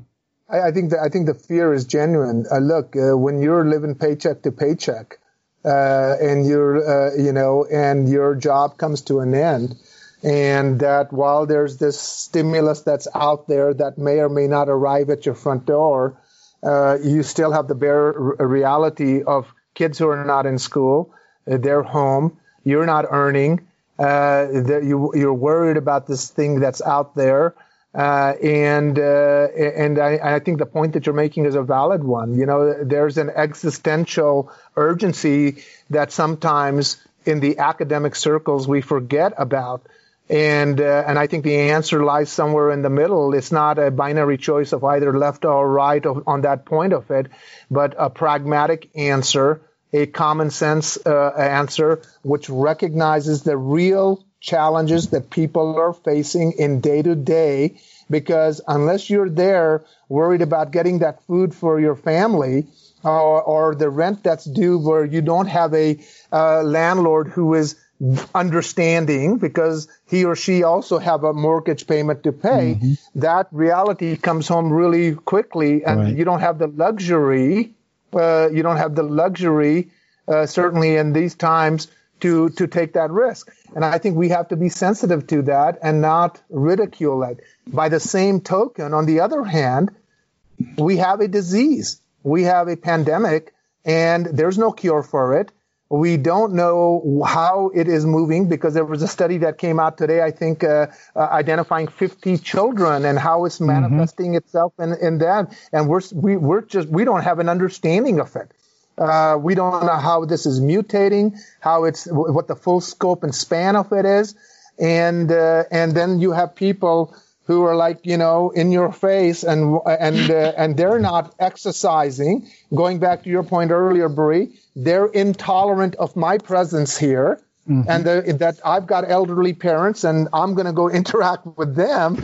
And while you're exercising your liberty here, it's not self-contained to you. If it was an island and I could create a bubble of, uh, of uh, gravity around you and those uh, germs just hung around you and swirled around. Remember what was pig, Pigpen and uh, right, you know that's the image that comes to my mind. You know, and these these these these COVID germs are just hovering around you with the critical gravity of your personhood. Fine, I'm okay with that, right? But uh, it's it's it's got to be a balance somewhere there. So I, I agree with you, Chris. I mean, it's a really fascinating sort of thing. Uh, so, Bree, what have you learned about yourself through this COVID in, uh, isolation, quarantine, disruption of your normalcy? I've learned two things about myself. The first one is I don't miss the people at my work. I, I, mean, we we have like you know our little chats and stuff, and I, I started a chat with with all of my counterparts that we can, you know, throw ideas back and forth or just check on everybody every day. But there are some people who are begging to go back to work. Now I'm I'm sitting in a perfect situation, right? I have an empty nest, so I have kids, but they're they don't live with me. So I have I don't have anybody bothering me. Chris is home with me, but he's he's down in the basement and I'm upstairs in one of my daughter's old rooms. So we're very separated. We really don't see each other during the day. We still communicate the same way we did at work. And I get so much more done and I don't have to deal with weird office politics cuz I'm not a huge people person. I when I said live and let live, it's I don't I don't want anybody else bugging me and I I'm not going to judge anybody else either. Like I hear weird things and I think, oh, if I were a different person, I'd say something, and I just go on with what I'm what I'm working on. So I, I've learned that. And the other thing is, I've learned that uh, Chris and I get along better than than I thought. We don't we we haven't dri- driven each other too crazy, and and we've got we got bikes for each other for Mother's and Father's Day, so that we could go and and ride around our our uh, neighborhood and Jeremy's doing some work in, in one part of our neighborhood. We drove past his stuff and so I've learned that I can be a little more uh, self-contained than I ever thought I could. It's nice to see people, but I don't have to see people. Wow. Jessica? Quietly sitting there, meditatively reflecting. Yeah, well, I had to think back to the beginning of all this because it also started when we had a major string of earthquakes um, in Salt Lake, which uh, I didn't feel any of them. but um, I, I think I found myself a little frustrated with people more than I normally am. Um, I'm usually try to give people the benefit of the doubt, but watching some of my friends' behaviors through some of this has been very trying for me. And so um, I've really tried to kind of step away from a lot of things, just surround myself with people that um, are of like mind, just because I don't want to be frustrated with people that I love because their concerns are valid. So that's what I'm learning about myself during this. I'm working normal hours, like in the office. We haven't closed. So like that part of my life hasn't changed at all. So I've also learned I'm an I've essential also worker. learned, I, yeah, I've also learned that, um, a lot of my coworkers are the people that would probably kill you for your toilet paper. So that's nice. okay. So, uh, you know, but, uh, you know, it's fascinating because, you know, it's real, really interesting to see uh, how people are reacting because we have to interact with them and how they're dealing with the stress. And it's fascinating to see parts of personalities that you didn't see before kind of emerge out of that as well, right?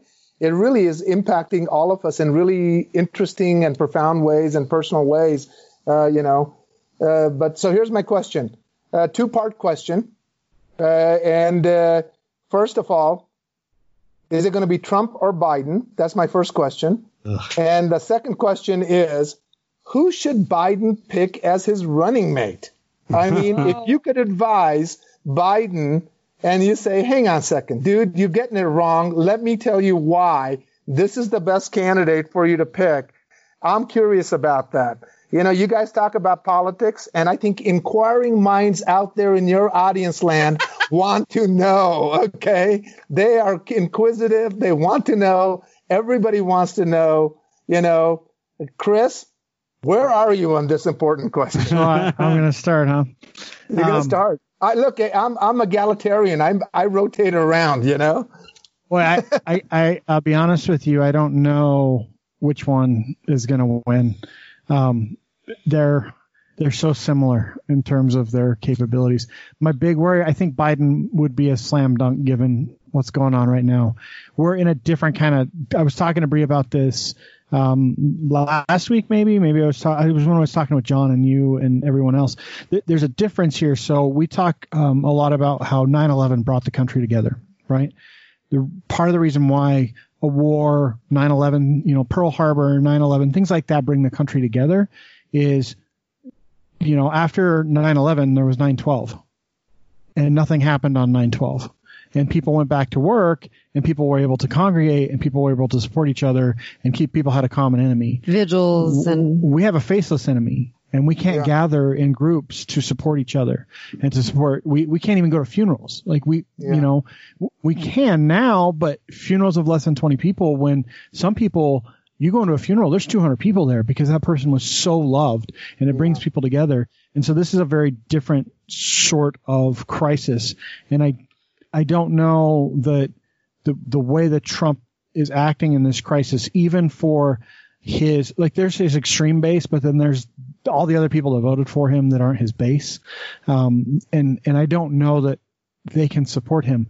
The downside is as much as I want to not vote for Trump, and I, I won't um, because that's me, but I think Biden is showing his age, and I think Biden has clearly got some mental problems. Um, you know, sadly, I, I think he's probably into More, a, more than the current office holder. different, a different, different, different. a different, But- kind, but- different Thank age. you for qualifying, Jessica. Yeah, yeah, but I, but I, but I see them. I mean, I, I, they're they're equal in different manners. So I think that second question that you asked, who his running mate is, Yes. is probably the most important question. yes. Because I think that ultimately will determine what faith people put in. Because I honestly, truly believe that a vote for Joe Biden is actually a vote for his running mate. Because I don't know if he can make it through four years of office. Yeah, that's the genuine concern I have as well. You know, if he dies in office, uh, who's the? Because I think that's the most critical choice. You know, because there is, it's, it is not unreasonable to think that that he may not survive through that office, and if he doesn't, who is it that who's going to take over, right? Uh, you know, so so, And so I have I have three. I have three, not one. no, you get to choose one. It's, it's really you tough. get, you get it's to really choose tough. one, and, and so you're going to have to own this and go all in on that choice. It has Uh, to be a woman. okay. I don't think a man is going to do it. Uh, and I think a, a woman of color is more likely. Um, Okay. Though I, I personally don't care about that part. I, I do think a woman is necessary. I think he needs to choose. There's so many strong women to choose from. Um, I personally am really saddened that Tulsi Gabbard dropped out of the race. I think I knew you were going to say that. Tulsi Gabbard to me My would dad be was too. a fantastic vice president. Um, I, I think she has the foreign policy gumption, which is, you know, anyone that really knows what goes on with presidency and vice presidency, the vice president is your, your foreign policy guru. He's the one or she's the one that goes out and, and actually does most of that work in a normal presidency. Um, so I, I would say Tulsi Gabbard, but it's really hard because there's two others that, that I think are, are super awesome. You only said awesome. one, Chris. I know. So I'm not going to say them. I'm not going to say them. I'll let someone else answer now. you, you, it, it kind of forces you to choose, you know, and so, you know, there are two desserts on the menu, but you can only order one. So, you know, you're going to have to make a choice. So look, my hope is that, that another one gets chosen as like Secretary of State. Okay. All right. We'll, we'll come back to that. Jessica, your thoughts? I I I think Chris covers all of my sentiments probably to a T. My concerns are definitely, um, you know, his memory and his age, and so again, having a solid vice president uh, is key. And I think when he does announce that, will probably determine his votability. I think um, even more than people that already support him. I don't know who I want. I I'm with Chris. There's a couple I really I would I want him to choose Elizabeth Warren. I know he wouldn't, Okay. but I just I really I think Okay. she would be awesome. Uh, she, she would certainly have the gravitas and no nonsense approach of the work that needs to be done by a vice president. And I think she would scare a few people, which is a good thing, you know, you know, so which is not a bad thing, you know. Uh, it tells a lot about me. I um I gosh, I don't know how to even describe it. My political views tend to be fairly fairly broad and not very specific. Um my philosophy of live and let live really is my philosophy of that and I wish that more people would would do that and so I struggle because um I don't think that we've had really really great absolutely wonderful candidates very often in the last few decades where you know it's just full board. Now i loved president obama. I know a lot of people didn't. I i really love michelle obama. So i'm going to go just totally just out there and say i would have to vote for biden just because there's no way i could vote for trump. Um, even with Well, his who do you think will win? even with I'm just saying who I'm voting for because I can't say. The the the will of the American people are so weird.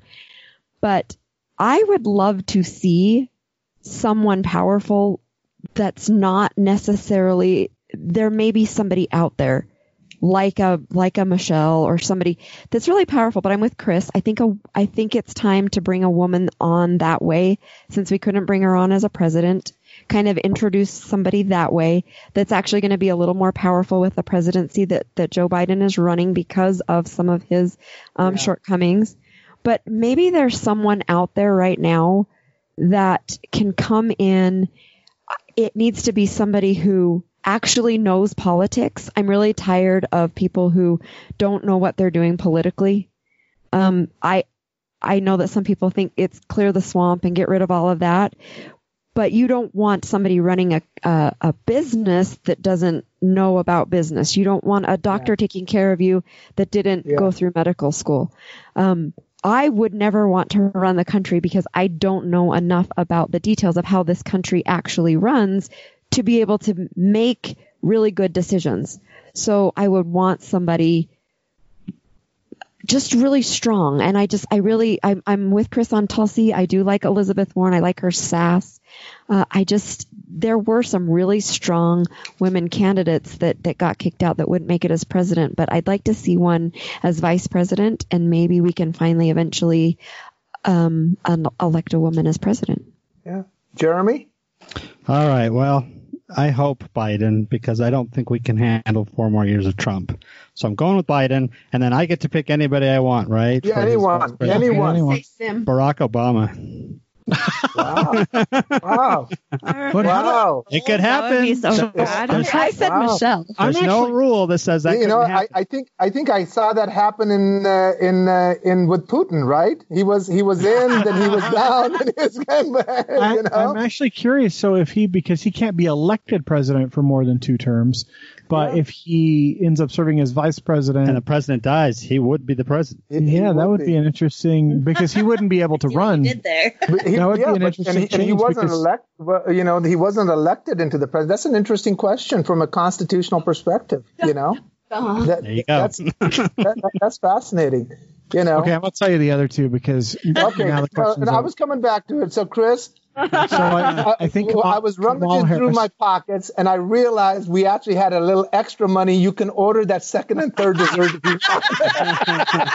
So I think I think Kamala Harris would be a very interesting choice. She would have been my other choice. She's also. super who, young. was, who was that? I'm sorry. Kamala Harris. Oh, uh, okay. There you go. She's super young. She's super progressive. She's not Bernie progressive, um, but she's very, very wicked smart. Um, the other person, and this is an interesting candidate that I didn't think about until I listened to her speak on a couple of shows. Uh, Stacey Abrams, who was the the candidate in in Georgia that lost to Brian Kemp uh, for the gubernatorial race, probably shouldn't have lost, but um, we'll not talk about um, all the voter uh, problems that they have in Georgia. Um, but I think she would make a very, very interesting uh, vice president. To Bree's point, I think the one thing against Stacey Abrams is she doesn't have that experience, and I would I would be remiss to think that she could step into Washington and really take over and be that foreign dignitary. Uh, so I would like to see her in the cabinet somewhere. I think she could she could fill a position there probably quite well.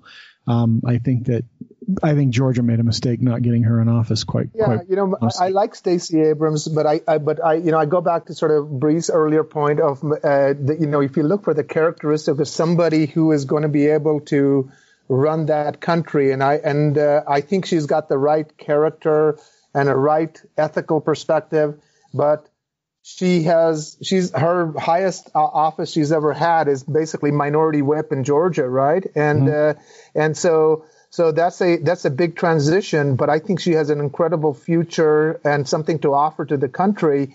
And I think some sort of a cabinet position or something like that might give her an opportunity to really kind of uh, feel her, you know, uh, stretch her limbs out a little bit and, and get a sense of it and uh, get some seasoning there uh, for the hard knocks of politics, which is kind of crazy, you know. Uh, and uh, but I, I, I think that uh, the, the Kamala Harris I think is uh, a badass. She's tough. I think, you know, you know, and uh, she's no nonsense. And it's fascinating because she's been mentioned, but she's not out there courting that position. You know, it's been fascinating to see uh, She's sort of doing the her job, low. right? Yeah, what's that? She's doing her job, right? She's, doing her job. She's a congressperson, so she's she's doing her job. No, absolutely, absolutely. No, it's fascinating. Okay, but last question. You guys are coming on four years, right? You guys have had scores of individuals who you've brought on your program and you've talked to them and asked questions and the flow is going really good Oh, or there's something going on in the back of your head you're going this is the question I want to ask them, but you didn't ask them. What was that question that you wanted to ask that you didn't think about? Does somebody come to does something come to that mind? Because I'm always curious. Because why didn't why not the impulse to ask that question? What was the one question you regretted not asking somebody? I don't know if I've had there. I, we've had a couple of conversations after the mics went off that would have been fantastic, but you know, in talking with those people, they don't want that stuff out there uh, necessarily. So um, there's a lot of stuff that that happens like that off mic that's that's not recorded or that's not um, broadcast. Um, that's that's really interesting. I don't know if I have a single question. Um, there's a lot of times where I'd like to talk about something, but for my own safety, my own well-being, I, I know things about you know people in the community, and I, I you know recognize relationships like connections between some of our guests, and I have to leave that stuff out uh, until after the interview's over, and that stuff is really interesting stuff, but is not necessarily good for the show. So it's kind of like Does that, I would Does say that the interesting anything? The interesting thing about our show, as opposed to a lot of other podcasts, is we don't go into an interview with like 20 questions. Like Right. our our format is very open, We have kind of an outline, but not a, a rough draft. and so, so we tend to just let the conversation go wherever it leads us. Uh, so I don't know because, like I said, we don't, we we don't just sit down with a set of questions. There are some podcasts that that's how they do. Question A, B, C, D. You're done. Ours is just more of a conversation, getting to know somebody. That's, that's you know that's what I've really enjoyed about you guys as well. I think it's a it's a nice circle of you're sitting down and having a beer with somebody and you're talking about things, and I think that's really what it's all about. You get to see and get to know that person in a different setting. You know, you can talk about important things, you can talk about it, but how they answer, how they ask you that question really starts to give you a sense of where they are. So, so here's here's a question because you have a following, people listen to you, and you guys are these four personalities there, but you each do this for a, for a reason, and I'm curious, and I think people out there are probably a little curious. Why do you do this? What is I think the Jeremy dri- should start. Uh-huh. yeah? So, Jeremy, so start. The reason in starting this particular podcast is I'd been a part of other podcasts.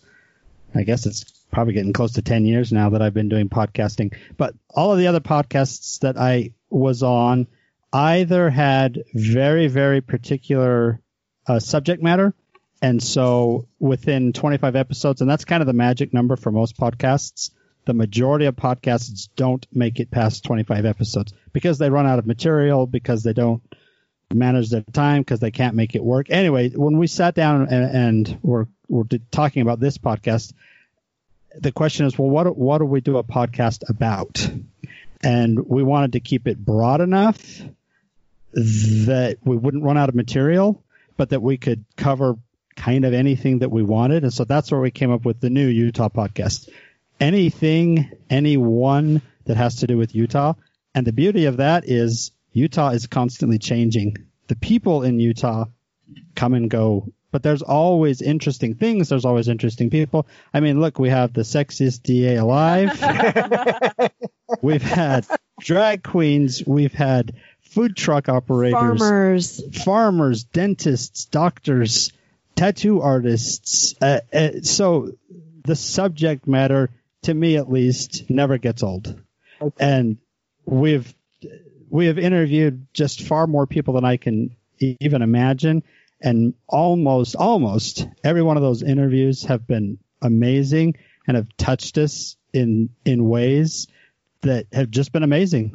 So that's my reason in doing. So if I was marketing that, I would say freshness matters, right? Freshness matters.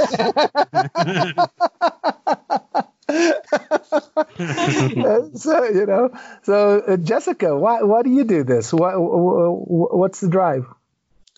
Um, I love listening to talk radio. I'm kind of a nerd like that. And I love, I love interview questions, but I don't love flippant interview questions. And to have the opportunity to make connections in Utah um, with people that are doing incredible things and build those relationships. For me personally, um, I mean, a lot of them are flippant, but I've also become friends with a lot of of our guests, and that to me is I mean it's priceless. I, I love I love that. I love making connections and knowing about people. So that's why I do it. Wonderful, uh, uh, Chris. Um, you know, I I've always wanted to do a podcast, and when Jeremy and Josh uh, first came up with the idea, four plus four and a half years ago, probably when we first started talking about it, um, I was I was super excited to to jump into it. Um, I don't know that I thought I'd still be doing it four years later, and and really at this point now, I don't see an end But it doesn't feel like four years too, which no, is really awesome. not at all. And, and I don't see an end. And there are some weeks where it's difficult for me to find the time to put together a bunch of notes, but I never feel like the show truly suffers uh, unless I'm having a horrible day, and, and then I rely on the other three to, to really lead it. I, I think part of the reason I, I continue to do it is I haven't found a shortage of great things and great people to talk to in Utah. And I still, to this day, when I travel for work, people will ask me ridiculous questions. Even even getting on conference calls, how many wives do you have? you know, like i- is there running water? And I, you know, it was it's a joke, but Utah has amazing things to offer people. Utah is incredibly progressive for as red of a state as we are. There is Yes. so much progressive, amazing things and amazing people. And you know, we always ask the same question to the people we interview at the end of the show. You've you've answered it before, um, and we've changed it a little bit because we have some you know some imitators out there. But you know, when we ask people what's something that they couldn't bear to part with, or what's you know the one thing that um, they just couldn't live without in Utah, those sorts of things, a lot of people say it's the people. It you know, we we had a lot of people say just talk to someone. Talk to someone here because the people here, to Jeremy's point earlier, people in this state are so giving and caring and open. Um, and regardless of political views, I'm super liberal. My neighbor dumps garbage onto my front lawn, but I would probably do just about anything for them. And I know they would probably do a lot for me. Uh, and we don't interact every day, but we're really friendly uh, in terms of being neighbors, and that doesn't happen in a lot of places. You that, you know, that doesn't happen. I was going to say, Chris, you know, we love to complain about the things that we love, you know. So, you know, Well, to be it- fair, I do not love garbage on my front lawn. that- that's the you know that's the Utah thing because I remember growing up and I couldn't wait to get the hell out of Utah, and then I left Utah and I said, "What a great place Utah is! I need to go back to it." You know, you know, you know. So you know, it's kind of it makes you. You're right. I mean, we have some incredible places. We've got incredible people. We have incredible diversity for where we are. And we have a wide range of really interesting, fascinating people. And, uh, and if we just kind of turn the gaze towards our own selves and the whole world is here, you know, and it's fascinating to me, you know? So I, I go ahead. Four years ago, I would have never imagined that we would not have talked to, not not only have talked to the sexiest D- DA in Utah once, but three, Three times. different times. times on the show. Um, Aside from being a criminal, how else would we have gotten to know you? yeah. right. And I've, I've told plenty of people, I mean, in, in talking to you, in, per- you're one of the smartest, most well-spoken people that I have ever met. A in, in, real life, in real life, Yeah. right? Like I, I've heard other people, I, I know how smart some other people are, uh, from listening to them, but in real life, getting to meet and getting to converse with, you are absolutely one of the smartest people I've ever talked to. And it's, it's, you know, people like you that have a great story and have a lot to give, uh, and have a, a beautiful outlook on things that, that make this show so amazing. And that's, that's why I continue to do it. Well, you're very kind. Thank you. And Bree, you've been thinking about this because I know you wanted to go last, so we saved you for last. You know. How did so, how did you know I wanted to go last? see, this is the this is the chemistry of a good conversation. You know. Well, and Sim, I, I do prefer to go last. I I usually don't like to go first. I don't know if you know this because you first talked to us when Bree was Well, part of I was show. gonna tell. This is Oh, part okay. of my answer. So when so Jeremy and I have been friends forever. We went to elementary school and stuff together. Um, and then we we weren't together for for a while. You know, we went on with our lives or whatever. Um, but he and Josh, when they decided to start this, they invited Jessica, they invited Chris, they invited me. And when I sat in the room with the four of them, so it was five of us at the time, and I listened to them talk, I actually didn't do another podcast for quite some time because they're so amazing and they're they they're they they're so powerful and great. They have these these side projects and things that they do or like Jeremy and his his own business and Chris was doing his own business and his own thing and Jess has like her cakes and just the way that she reaches out to the community here and and knows knows them and knows the flow of Utah is amazing and I I I fell into it I felt like I fell into it by accident so when Josh decided to leave um we're here at my house um I, I just kind of came back for a while and I've, I've kind of just fallen in with these amazing people and I continue to do this because of these amazing people and the amazing people that they introduced me to. Um, I myself am not that interesting, but I feel like I get to know all of these interesting people. And by knowing them, I become a more interesting person because I learn from them. I learn things from all of you. So sometimes you'll listen to me eh, to an interview with someone and I'm, and I'm quite quiet through it because I don't really know a lot about it. I'm listening, I'm contemplating. Um, and then there's some things that I'm super uber passionate about, like when we interviewed Planned Parenthood or things like that, I get I get super excited and I just want to talk and talk and talk and I just want to sit and talk to that person and grab their face and never let them go until I answer all of my questions. Um, so I stay on the podcast. I love this podcast because of how much I learn from this podcast. I don't feel like there's a whole ton that I super duper can can bring to it from from my background but I hope that when I'm asking questions of people because I'm interested in something, it also answers somebody out there that's listening's question. Well, you know, I think you guys are incredible. And uh, well, I, you know, each one of you, I think, is one of the most interesting people. You're genuine and authentic people. The conversations are real. Uh, the issues are the things like we would be if we were sitting down having a barbecue and we'd be talking and and this topic would come in and somebody would riff on that and talk a little bit about this and there's the naturalness of that conversation which I think is really the the secret sauce of a good podcast right it is the is the ease with which you do, and yes, I've, and I've witnessed that with you guys, and I've listened to your other podcasts, and I think the interplay that you guys have and the the the comfort with which you do that is really uh, amazing, and it's been just my privilege to do that. And so let me just sort of end but what I was going to do as the introduction. You know, uh, this is an existentially frivolous episode. It will make you question it will make you question why. What else could you have done for an hour plus? Hmm. And for some, uh, and for some of you, the sad, sad answer will be that this was the best you could come up with.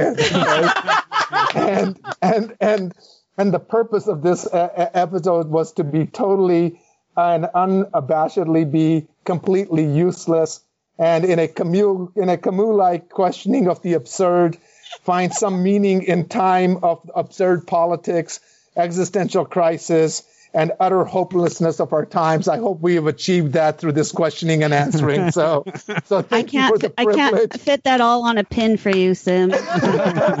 so, so thank you for a, a deeply rich, fascinating, thoroughly enjoyable, absurdist existential moment through which I am genuinely finding meaning of life here. So thank you very much.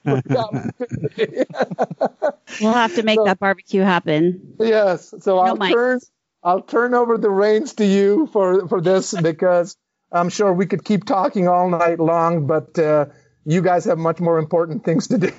so. Before Chris asks his one last question, I you told I wasn't us even going to ask because he's already on. I don't know, twice. but you've you talked about the stained glass window in the new building and you were telling the story about the two white roses and I can't remember what it is and I was trying to tell somebody. Would you mind telling me that again? Love to do that. Thank you for asking. So when we were building this uh, building, you know, and one of the uh, parts of the county budget is to create an art project, if you will. And I started to think about it and I go, you know, people create plaques or statues and they go to the side of the of the building or somewhere. And then after you do the opening ceremony nobody ever pays attention to that right? And so so the idea was to create an art project and just put it as part of the building. So it's always a structure of it. So so the art glass that went up there. And then the question was, okay, we're the public, uh, you know, we're the public agency, a public institution, and uh, and we think about the things that we do. So it is populated by words and and statements about our mission and the reason different people find motivation to fight the power, fight for justice, fight for equality, fight for truth. And so those words are sort of uh, intermingled there in as words and as statements.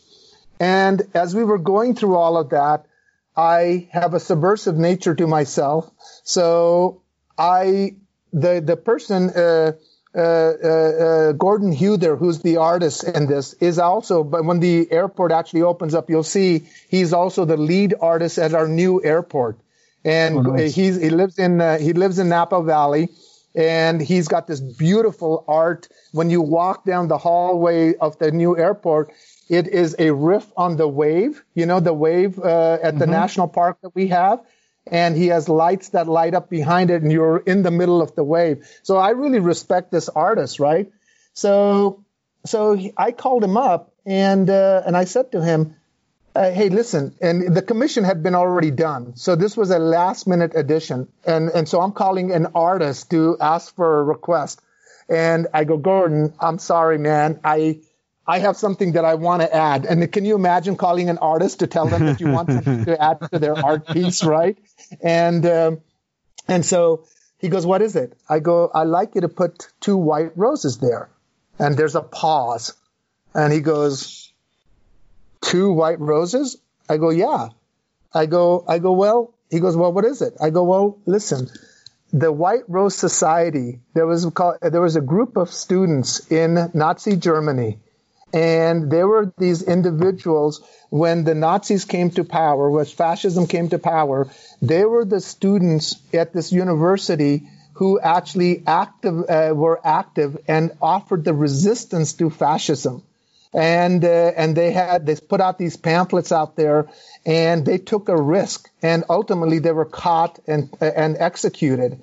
And they were known as the White Rose Society and the and so I wanted to pay an homage partially to that uh, to the White Rose Society, but not as a single rose, but the necessity of the other to come together to fight for the right fight, and that really is one of the core things. And as I was telling this to uh, to uh, to Gordon, he then shared a story that Huether is a German name, and his father uh, who had emigrated from Germany was part of forced to be part of that Nazi youth uh, sort of thing when they came up, and so it really kind of with serendipity kind of connected us together.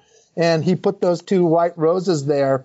And what's beautiful about our art piece is one, people like it, people hate it, and art should be something that invokes emotion. and then and then you have to sort of, as you drive by it, you look at, you read one word, then you read another word, and there's another word. And it is all these different words which come together to give you a sensibility. So as you're driving by, you're constantly looking for a different word or you're discovering a different word there. And then finally, it's created with this dichroic glass, which actually changes colors with the movement of the sun. And it will actually send out a a rainbow. So that's my other subversive thing. I every morning when the sun comes up, I have a rainbow that is shot to the uh, to the courthouse, and it travels across the street every day. It's know? subliminal every day. you know. So now you have sort of the the full depth of it. But it was the White Rose Society and the courage of those young students who saw an injustice and took the personal risk to fight for that truth and for that justice. And at the end of the day, in a society that we want, that is what we need to ask of all of ourselves. And so this office doesn't belong to me, it belongs to our community. And if it's the right place, we have people who will come here to fight the good fight for the right reason with the right motivation. And regardless of your politics, of your status, speak truth to power, and that's really what this uh, what that art piece means to me, and uh, and that's why those two white roses are there. Thank you. Oh, so you're welcome. You know, Why are you looking at me weird like that, you Chris? you were going to say something before. no, I I'm just Jim. smiling. Smiling's my favorite. Sam, thank you so much. for- Thank you for so much. us. hey guys, thank you. You don't know what a great treat this was for me. Thank you for letting me come into your guys' uh, circle and ask you guys some questions and being good sports about we love uh, letting them uh, letting and answering them. And I apologize if I was too intrusive, but I'm certain. I'm certain inquiring minds want to know. Thanks, Sam. Thank, Thank you, Sim. Have a good night. Stay safe. You. See ya. Bye bye. Take care. Thanks again to the uh, sexiest DA in the state of Utah. Um, Jess says the world. I'm not convinced yet. Um, we'll see. We'll definitely go to the United States, though. You know, if we invite him over for a barbecue and he takes his shirt off, that might be the end of it. um, that was an interesting experience. I'm really glad that we did it. I think it was nice to be interviewed with some. I was wish we had more time when we're talking to him. Oh, sure, sure. our but listeners probably would appreciate. I don't know. I I think Maybe. they enjoy it. Um, I enjoy it. I love listening to him. We to can be- do segments. to be fair, I don't do this show just for our listeners. I do it for me, like like I said, and um, being able to talk to a guy like Sim Gill for an hour and a half, and it, it flew by. It doesn't feel as late as it is after that. Um, is is amazing. So It's a it's an honor to me. I mean, we talked to a bunch of people, but for I mean, the DA for Salt Lake County to or you yeah, you Salt Lake Salt Lake County. He's not Utah County. I to take that much of his time at the end of what was probably a long day. We know that he was just coming out of a meeting. He's dealing with COVID. He's dealing with all of these other things because he wants to spend time with us is really cool. When all of these people that come here and take the time to spend with us because they want to be here is And most of them aren't thing. promoting a product. That's the other thing Right. that's like, like, yeah, okay, um, you know, uh, Allison wants to talk about the, the farmer's market when she's here because she runs the farmer's market. That's such a big part of her life. Or, um, you know, Ruby Snap, you know, Tammy wants to talk about her cookie store. Well, how much time did we spend talking about Ruby Snap really? It wasn't a promotion for Ruby Snap. Um, we got free cookies in full disclosure because the first time we didn't. So, in full disclosure, we got some free cookies. I don't know. Is, is, is, uh, is our code still good? New pod five? yeah, so it is good until the twenty we may we may need to It have was- another order of cookies here Yeah. at this It house. was one one month after our show. But, so but, so my point is though, they don't come here to hawk their stuff. They come here to just have a conversation and to talk about things. It's so much fun to learn about them, um, and I like listening why they started their businesses Mm-hmm. and stuff. Uh, so that's it's it's great. Um, that's why we do this. So I don't care if our listeners hate listening to Sim Gill for an hour and a half. If they like do, obviously they wouldn't. Yeah. It would turn it off. Yeah, well, yeah, exactly. And I don't think our listeners have a problem with that. He is a he's a super well spoken, awesome dude. Um, so yeah, I'd say follow us on Twitter, but Jeremy ruined that for everyone. You can't. Um, uh, I don't know. You if can that's try, but I don't think it's Um, going to work. Instagram is at TNU Podcast, uh, Facebook, The New Utah Podcast, and thenewutah.com is our website. Uh, if you like what you hear, please share it. Um, that's what helps us the most. Uh, feel free to leave us reviews or reach out to us on any of those platforms, except Twitter, because Jeremy, um, that's part of why you can't get bread, I think, too, by the way. is that Twitter fiasco. um, uh, so thanks. Um, I don't know that I could, uh, say it any better than Sim did, so we'll just let his words in the show, except I'm not going to edit them in.